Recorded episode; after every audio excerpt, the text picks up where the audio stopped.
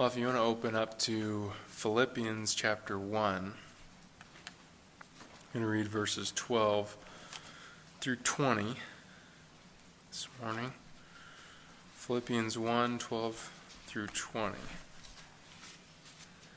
I want you to know, brothers, that what has happened to me has really served to advance the gospel, so that it has become known throughout the whole imperial guard and to all the rest that my imprisonment is for Christ.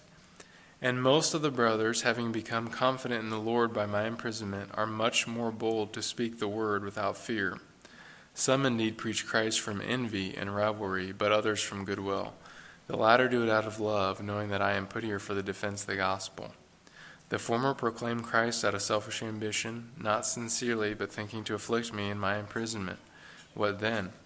Only that in every way, whether in pretense or in truth, Christ is proclaimed. And in that I rejoice. Yes, I will rejoice, for I know that through your prayers and the help of the Spirit of Jesus Christ, this will turn out for my deliverance, as it is my eager expectation and hope that I will not at all be ashamed but with full courage, now as always, Christ will be honored in my body, whether by life or by death. Well, the context here is really the second half of verse 12. What has happened to me? And Paul, what does he mean there? It just depends on how far back he's going, but certainly it must mean his imprisonment in Rome, because he talks about the imperial guard in verse 13. But it may go all the way back to the shipwreck and the winter. You know, they were trying to winter and they couldn't get there. It could all go all the way back to uh, his appeal uh, to Caesar and the two years he spent when Felix would, I think it was Felix, would call him in and talk to him and was hoping to get money from Paul and then send him back. And so we don't know how far back he means what has happened to me, but he's talking about a lot of things that appeared from the outward, outward appearances negative and hard, and one after the other. And so here he is in a situation that is not what you would choose for yourself, and certainly not what he planned for himself.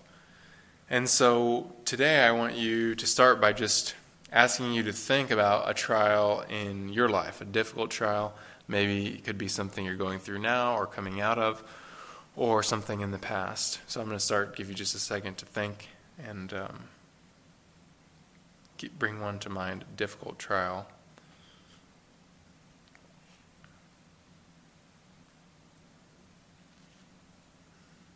Hope this would be helpful. Um, for me,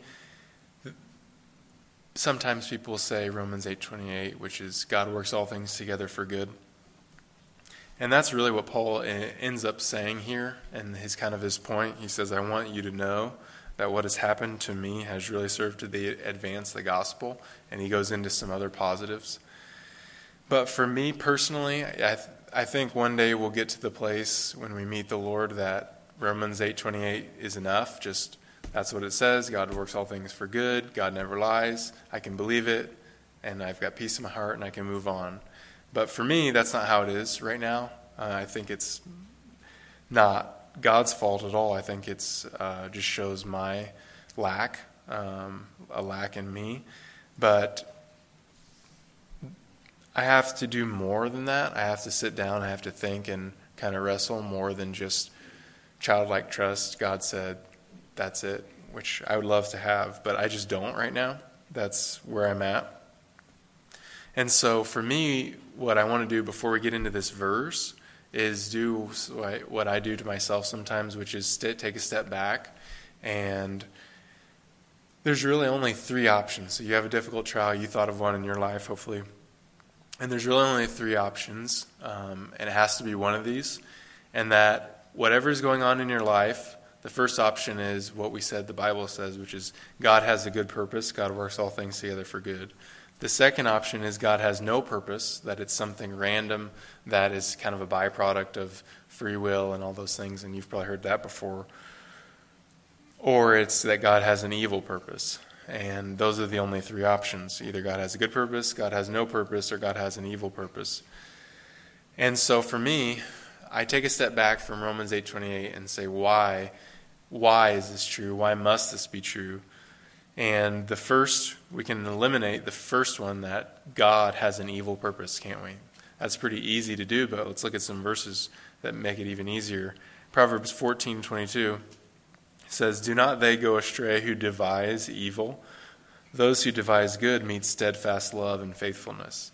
So it says, if you plan evil, um, that you're going astray. And if you plan good, you meet steadfast love and faithfulness. Isaiah 32, 7 and 8 says something similar. It says, As for the scoundrel, his devices are evil. He plans wicked schemes, but he who is noble plans noble things, and on noble things he stands. So, if we were going to say that God has an evil purpose, whatever it is in your life, difficult trial, if you end up saying God has an evil purpose, or even thinking it in the back of your mind, what you're really saying is God is a scoundrel, and God is going astray. And the reality is, is we know that's not true. But for me, sometimes I have to bring that thought out into the light and read the verses. And it's not something I think consciously God has an evil purpose but something that kind of lurks in the back of my mind until I bring it out and say, I know that's not true. And so we can eliminate that first one. Well, what about the second one? Does God have no purpose? Is there difficult things that come in that God in general is trying to do good, but there's these things that slip through the cracks that are kind of unintended consequences? It's like with um, medicine. I take an allergy pill, and it says right on there, uh, may cause headaches and may make you drowsy. Those are, they call them unintended side effects. So here's this good purpose, but there's these other negative side effects. They're not intended. They didn't, the purpose, unintended means that's not the purpose. They didn't intend to give me a headache, but it may have just kind of happened. And it comes with, you know, a natural side effect of this other positive thing. Is that what happens to us with God? Are there unintended side effects? God wants good, but there's sin in the world, so there's all these unintended side effects that are negative. Well, the reality is is that the Bible teaches there are no unintended side effects. Uh, Ephesians 1:11 says, "God works all things according to the counsel of his will." So, if everything is working, all things are working according to the counsel of his will, that means that the world has no unintended side effects. Not one. There's nothing unintended, that God is working everything to the counsel of his will and what is that will? Um, is it good or evil? We already said it can't be evil. So, where does that leave us? It leaves us with only one option that God has a good purpose. That's the only option left. We know that God doesn't do anything and have no purpose. The Bible even specifically says that if you see evil coming and you just let it happen for no reason, that God will call you out and judge you for it. Uh, I'll read you that verse here from Proverbs 24. It says, Rescue those who are being taken away to death, hold back those who are stumbling to the slaughter. If you say, Behold, we did not know this, does not he who knows the heart perceive it? So he says, You see this person, they're about to stumble to their death, and you just sit back and don't do anything, and you know you should have stepped in to stop the evil, then you're guilty, and God knows your heart. And God's not like that. God doesn't let evil things happen for no reason, just sit back and uh, let evil things happen. He has a purpose in everything he does. And like we already said, Romans 8:28 is one verse. Genesis 50:20 is kind of the Old Testament version of that. As for you, as for you, you meant evil against me, but God meant it for good. So that basically is, a, in one way, an argument up to Romans 8:28 or this what really what Paul is saying here or Genesis 50:20. It's not just saying that God works all things together for good, but that God must work all things together for good if he's good and if he's God. And if the, what the Bible says is true. Not only does it say he will in the Bible, but if God is good, he must. He doesn't let evil things happen for no reason, and he certainly doesn't plan evil. So if God is God and God is good, God must work all things together for good. He has to, according to the, according to the Bible. And this is really what Paul starts out in verse 12 here of Philippians 1 saying, I want you to know. What does he want us to know? I want you to know, brothers, that what happened to me has really served to advance the gospel. So here's these negative things. There's some tension in professing Christianity in Rome.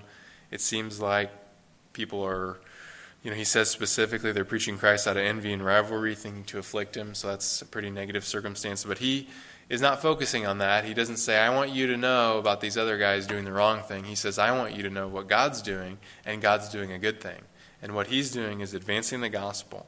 Uh, and this phrase here, what has happened to me, has really served to, and then insert whatever good purpose God has, could be applied to every single person's life. We could all say this. Whatever the trial was you thought about, you could say this phrase I want you to know that what has happened to me has really served and insert whatever it is that good purpose God has. You may not know what it is yet, but God does have a good purpose for whatever difficulty is in your life. It may be the advance of the gospel, it may be just making you value Jesus more, and maybe making you draw near to Jesus more.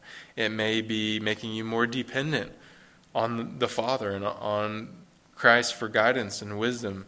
It may be just glory to God. Other people see you respond in a godly way and they give glory to God. Just like the centurion at the cross of Christ, where he said that surely this, uh, I, actually, I'm blanking on what he said, but he gave glory to God. And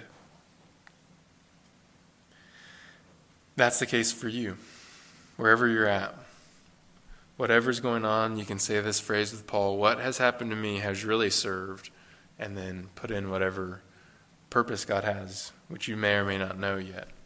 And there's a good illustration, you know, in the Bible, the best is the cross. I mean, think about Judas and Jesus. Well, Judas had a plan. What was the plan? Betray Jesus for 30 pieces of silver. What was his purpose? It was evil. Judas intended evil. He actually valued 30 pieces of silver more than he valued knowing the Son of God, and that is evil. And to betray an innocent man, that's evil. And was his purpose to do good? Absolutely not. It was evil. But what was God's purpose? God's purpose was for good, and for our good, for everyone's good. Even the people that were mocking him on the cross, he was out there and up there for their good. And so Jesus could say this I want you to know that what has happened to me has really served and then we could insert a thousand good things that it served. It served our forgiveness, our redemption, our regeneration, the sending of the Spirit. We could go on and on all day, all the good things that it served. But that's the same for everything in our life. And that's that little word, all. All works all things together for good.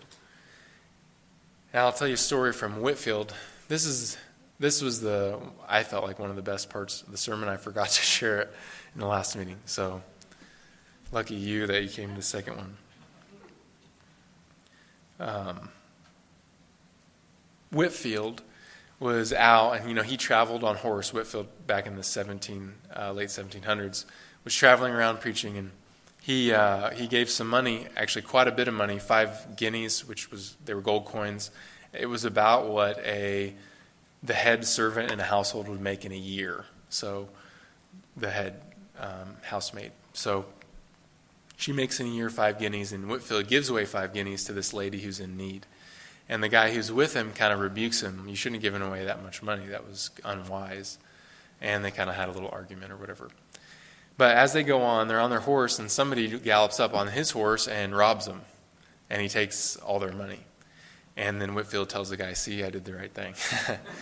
and so they gallop on, and they don't have any money. And it must be winter because the guy comes back and he says, So he, he already robbed him once, and he came back again, and they asked him what's going on. He said, I want your coat too, Whitefield. Like, I want that coat. It's a nice coat. But he gives Whitefield his old coat, the robber's coat. So I wonder if he was worried Whitefield would freeze to death or something like that which is interesting. But he gives him his old coat and he takes Whitefield's nice coat and he, and he rides off. So they're riding back to the next city. You know, his coat's gone, his money's gone. And they hear the guy riding up again. And so they start galloping faster because they're pretty close to the city. They don't know what he's going to do next. So they get into the city, and the guy doesn't catch up with him. But Whitefield puts his hand in the guy's pocket, and he finds 100 guineas. So the guy stole Whitefield's coat, stole all his money, and he gave him his coat. And what he forgot was in his pocket he had 100 guineas. So Whitfield gave away five guineas and he got back 20 times as much. How did he get it back? Well, the robber intended it for evil, but God meant it for good. And I'm sure he gave all those 100 guineas away. Um, and that's what's happening to you. And that's what's happening to me. That you may not be to the city yet, and you may not have put your hand in your pocket, and you might think, why is this guy coming back again? Um, but the reality is, is God's put a hundred guineas in your pocket. And you don't know it yet, but He has. And it may not be money. It may be, I mean, think about this. There's martyrs right now that the vast majority of the world considers heretics, you know, and they were burned at the stake. And that sounds like a pretty difficult situation. But they got a crown and maybe everyone thinks they weren't even real Christians. Um, I've read some quotes from the heretics that were burned that sounded pretty good and sounded like maybe they were the ones that had it figured out and really knew the Lord. And even nobody, everybody looks down on them, um, and nobody even knows what they said anymore. But you know what? they got a crown and they met the Lord, and it was for His glory. And that's the same for you and me, wherever we're at. God has a good purpose. And it may not be right now that you see it, but you will see it. And God will explain it. You know, Jesus said He'll wipe away every tear from our eye, you know. And remember that verse about He's our counselor. Wonderful counselor, mighty God, I think is that how it goes. I'm sure Jesus is going to be a great counselor. It doesn't say there's not going to be any tears, it says he's going to wipe away the tears. So I'm sure that you and I are going to have some questions and we're going to break down crying and say, What about this? Would you explain it? And he will. And he'll wipe away the tears and he'll tell you why. And that's going to be really encouraging. And, um, and we can rejoice. And that's the next point. You know, not only that God has something good for you, but we can rejoice where we're at right now. There's a lot of reasons. The first one we talked about is God may show you that there's something good. And you may be able to rejoice just like Paul. The gospel's advancing. I can see others are more bold to speak the word because of my imprisonment. They saw me speak the word boldly. I got I went, and I went to prison and they thought I want to be more like that. And they were like that too. And so they they gained boldness. Um, or it may be just simply that people see you're there for Christ. That's what he says in 13. It became known throughout the whole imperial guard and to all the rest. The imperial guard, there was just this guard that uh, Caesar was like kind of his elite guard. That was the only military force allowed in Rome. Everybody else, and kind of weird to think about, but a lot of the military couldn't even go into Rome. Only this elite imperial guard. They didn't want he didn't want just any military getting in to get close to the emperor. And so that's who he's talking about. All the rest, who are all the rest? We don't know. Maybe it's all the rest of the prisoners. Maybe it's everybody who works there. We don't know who all the rest is, but a lot of people heard that Paul was there for Christ, and that's a good thing. It's encouraging that he was there to honor the Lord, and that's what he says at the end, really, of what we read, verse 20. He knows that whatever happens, whether he lives or dies, Christ will be honored in my body. So he's saying, I'm here for Christ. Christ is going to have the honor. And yes, I will rejoice. In that I rejoice, and I will rejoice. So not only can you rejoice in the good that God's doing, but you can rejoice just that you're there for Jesus and you're trying to honor Jesus. And really, the harder it gets, the more glory it is to Jesus, isn't it? It's this is kind of a silly illustration, but if you're going through something hard, it might be good to laugh, anyways. But I, um, I was talking to one of the other guys, and I said jokingly, half serious, half joking, when it gets hard, I just kind of imagine my life's like uh, episodes of dirty jobs. You know, you go in and you do this dirty job, and and you kind of see how it is, and you learn something, and you move on. And I don't know if you've ever seen that. I ha- actually haven't even seen it, so don't. I'm not recommending it. You might want to look and see if it's clean or whatever first. But I know the concept. And the the guy name is named Mike Rowe who does this. And so if you don't know what it is, he basically just goes and does all the dirtiest jobs and um, cleans out the sewers and all that kind of stuff. And the way he actually started the show was he got the idea from his grandfather, who kind of was this hardworking, dirty job type of guy. And so he really did it to honor his grandfather, which is pretty encouraging, really, to think, think about. And I don't know if his grandfather was alive or not when the show came out, but imagine if he was. The harder it got, do you think the more honor he felt watching his grandson, you know, climb down into the sewer up to his neck? I'm sure the worse it got, the more honored he felt. And that's kind of how it is with Jesus, I think. I mean, it gets bad, gets worse. You just remember, yeah, but I'm here for Jesus. And you're doing it for his glory. And another half serious, half joking kind of uh, comment is that parenting is a lot more like dirty jobs than any of us wants to admit. And if you think about it like that and you laugh, it sure makes it a lot easier. and um, you can't repeat them from the pulpit, but you can laugh about them later. Uh, and you're there for the Lord, aren't you? That's why you're doing it. And so Jesus Jesus loves us just as much as Mike Rowe's grandfather loves him and more, doesn't he? And he looks down and he knows that we're doing it for him and he he's honored by that and he's thankful for that. And we can rejoice in that. Even if we can't see the good that's coming out of it, we can at least know the person this is for is watching and they know. And that's good. That's another thing we can rejoice in. That's the second thing. And what's another thing? What else can how, why else can we rejoice? What is Paul saying here? Well, he's rejoicing in the effects, the good effects. He's rejoicing that he's there for the glory of Christ. And it seems like he's rejoicing. This one you have to read between the lines, but it, it seems like he's rejoicing in this others, but others. If you notice that phrase, but others. And that phrase is in verse 15, but others. So he's kind of talking about there's some negative, but there's others who preach out of goodwill and, and out of love. And we can apply this to our lives too. However bad it gets, there's always going to be a but others because there's always going to be Christians that there's going to be real Christians that we can always we could focus on the negative. Here's this negative thing going on, or we could focus on the positive and remember the but others. Yeah, maybe this is negative, but but others are patient, but others are kind, and rejoice in that. And all this is really Paul living out what he calls them to do later on in the in the book. Look at um, look with me at chapter four here. Let's look at two verses here from chapter 4.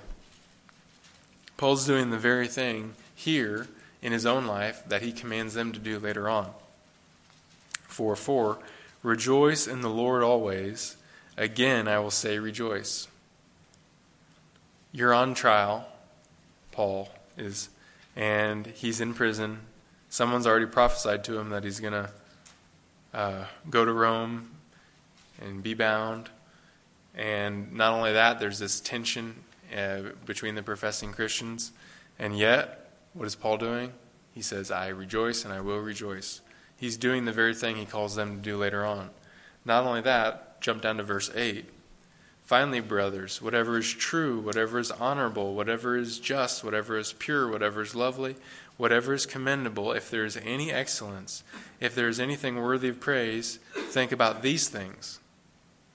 Well, he's doing that here, isn't he? Here's this difficult situation, and he's looking at the very specific positives. And he's wanting to not only th- think about them himself, he's thought about it, but he's pointing it out to the Philippians. I want you to know about these things.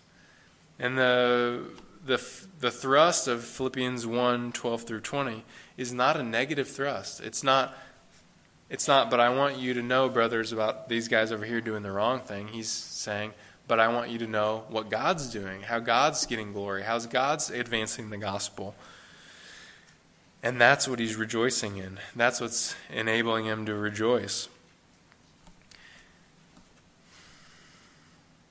He's living it out. He's thinking about the true, the lovely, the just, the commendable. And that's another application for us. Wherever you're at, you know, when I ask about the trial going in your life, you, you can't focus on the negative. I mean, you can't stew about it. The Bible commands us not to you know, forsake anger, refrain from anger, forsake wrath, fret not yourself over evildoers. Uh, it tends only to evil. And so, what does the Bible want us to do? Do exactly what Paul did. Look at the positive, look at the glory of Christ, look at the advancement of the gospel, look at how he's growing us, look at how he's what positive things are going on that God's doing, and and rejoice in it. I'm just going to tell you uh, one more story before I f- kind of wrap it up. And I just realized I forgot this one in the first meeting, too. Oh well. Um, it's nice to have two tries. That is something I can rejoice in. I've got two tries uh, to get it right. So I can praise God for that. Okay, here's the second story. This one's actually from my life. We used to go downtown in Kansas City, and there's this area uh, where there's all these bars, and you, a lot of people come on the weekends to, you know, go to these bars. And we would go down there and pass out tracts, and there's, you know, bars on like every corner, and, and we pass out tracts and uh, preach the gospel. Like you could use a mic and a little amplifier and so we would do that, and it was interesting um, and different. And there's one story that sticks out to me that on the outside it looks awful. I mean, it looks like the worst, most dishonoring thing that could happen almost to the Lord. But it really turned out for the advancement of the gospel. So what happened was there's a guy out there. There's a guy there that's really encouraging. Maybe I should just do what I'm preaching about and tell you. There's this really encouraging guy. I don't even remember his name, but he's a lawyer in Kansas City, and he goes down. He spends his weekends preaching the gospel in this pretty hostile situation, um, and passing out tracts. And he he's he's a well-to-do guy. Could do a lot of things, but he's down there preaching, which is very encouraging. Passing out tracts. And so he's the one kind of preaching, and we're passing out tracts. And this guy comes out dressed like Jesus in the picture book. So he's got a long white robe, you know, like a like a if you know what a choir robe is like, you know, like a big choir robe, and he's got long hair and a beard parted. And he goes up to the guy preaching and stands next to him and starts saying, I didn't send this guy. This guy is not telling you, um, you know, the words of God. He's not for me. And it's just a mockery. And it, people are laughing, and, uh, and it's horrible. It's like the worst thing you could one of the worst things I could imagine doing to somebody. But his friend came to watch. And I went over and talked to his friend and shared the gospel with him for 40 minutes. And he, I think he just felt guilty, honestly, about what they were doing. And he, he's, he didn't accept the Lord or, you know, repent or there was no big turning. But I could tell his conscience was really bothered. And that's an encouragement. And so from the outside, nobody else. Actually, I don't. I wonder if I've even never shared this story. I should ask Jess if I even ever told her about it. But uh, from the outside, oh, it looks horrible. It looks so dishonoring to God. It's it's a it's a it's literally making fun of Jesus. And yet, what was God doing? I don't know. I don't know what happened to that guy, but he was affected. I mean, and it may just have been guilt, but the gospel is advancing behind the scenes, and that is an encouragement. And we don't know.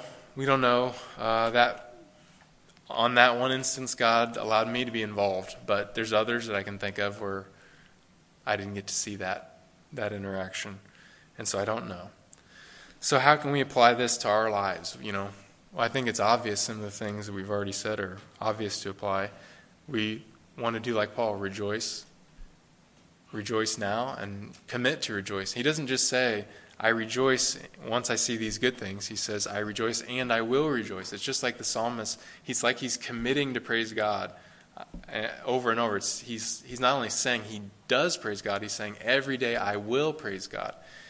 So that's one thing we can do. Just commit. You know what? I'm going to look back and I'm going to rejoice in what I can see, and I'm going to commit today. I'm going to rejoice in the future. I want to commit to that, and we can ask the Lord, help me to do it.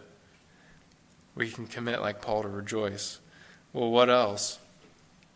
You could ask God to show you. God, would you pull back the veil just a little bit? Show me something positive going on uh, that you're doing that I can rejoice in. We can rejoice in others uh, the but others. We can rejoice. Uh, this week I sat down. I was thinking about. I was just falling into um, exactly the thing I'm telling you not to do, which is just focus on the negative. And it just was horrible and um, not healthy or helpful. And so I was reading through this, preparing, and I sat down and I wrote a little note to some but others and just said, yeah, here's some negative. You know, I know I've been focusing on these negative things, but I'm just going to set that aside and I'm going to look at the at the foil. Yeah, there's some negative things, but there's some really positive things, and write a thank you note to those people, and just say, you know what, I'm so thankful for the way you've been, and I just went into some positives, Christ-like things that I've seen, and just wrote a little thank you note, and it was good for my soul, much better than focusing on the negative and it gives glory to God. Just, um, just like that story, a good example would be that story about the guy dressing up like Jesus. You could focus your entire attention on that guy, or you could focus on the guy next to him who's preaching the gospel and he's not flustered and he's being kind. And he, he knew the guy by name, he knew who he was. And he was talking to him real nice. Like, I can't, I think his name maybe was I can't even remember, but um, but basically he's calling him by name and said, "Why are you out here doing this?" You know, and and they'd had talks before, and I think he had even said he wasn't going to do stuff like this, but um, real nice to him. We could focus on that guy and say, "Praise the Lord for that guy." It'd be easy to get upset. It'd be easy to lose your cool, but he didn't. And um, praise God for that guy. Anyways, so that's another thing. Focus on the positives. Uh, focus on those who are being uh, the positives in in those situations, the positive examples. One other application before we close is just I want you to just to notice that God cares about how you think. You're in this situation, whatever situation you're in that you thought about you know, at the very beginning, your difficult trial. God is looking and He is concerned about how you're thinking. And that's why this word mind comes up in Philippians, you know, repeatedly translated differently, but it comes up repeatedly. Have this mind in yourselves. So God is concerned about how you think. And later on, those verses we read in Philippians 4 8, think about these things. God is concerned, whatever trial you're in, whatever situation you're in, He's concerned about how you're thinking, and He's wanting your mind to be shaped, and He's wanting to point it in a certain direction. And the direction is towards Him, towards what He's doing, towards the good things. And it's an, it's an opportunity for us, isn't it, just to have faith, just to exercise our faith in God. Wherever we're at, set our mind on the things that He's asked us to set our mind on uh, true, commendable just, and rejoice. It's, a, it's an exercise of faith, and it honors Christ. Honors Christ, we want to honor Christ in our minds, not just with how we act. We do want to honor Him with how we act and with what we say, but we want to do it in our minds as well. And we can do that by setting them on where God is pointing us, you know, like horse blinders, you know. Just just look this way. Don't worry about this. And it's easy to do, isn't it? I, it is for me, and I need help. And actually, another way you could apply this if you uh, hear me being negative, I want you just to call me out on it and just say, hey, remember Philippians 4 8. Or um, just remind me. That would be wonderful um, and helpful. So that's really all I have um, today. I hope it's helpful to you, and and I hope um, if you get into a situation where you're struggling, that you could do what we did at the very beginning and go through. Does God is God? Do I really believe God's intending evil here? I know He's not. Does He have no purpose? I know He doesn't. I know He He has a purpose for all things. So He must have a good purpose, and then work through that. And I hope that'll be an encouragement to you. Why don't we pray together to close? Lord, thank you so much for this meeting, this second meeting. Thank you for everyone here.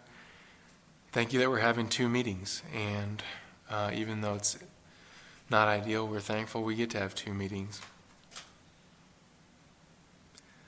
Uh, just think about the nef- difficult things going on in our country, uh, coronavirus, and these uh, real negative videos being released about the police. And uh, I just pray, Lord, that you would um, pull back the veil a little bit and we could see the gospel advancing and see justice prevailing and things like that in these negative circumstances.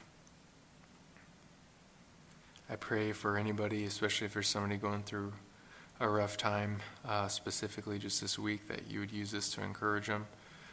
And if there's any kind of vague feelings that maybe you're not out for good or there's an accident that you didn't intend or something like that, um, I just pray you'd help use this to help.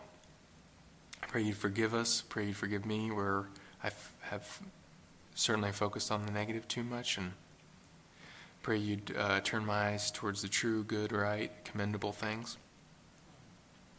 Thank you for this passage. Thank you for Paul and his example. And we just lift all this uh, meeting up to you that we just had and pray that it was honoring and glorifying to you. Amen.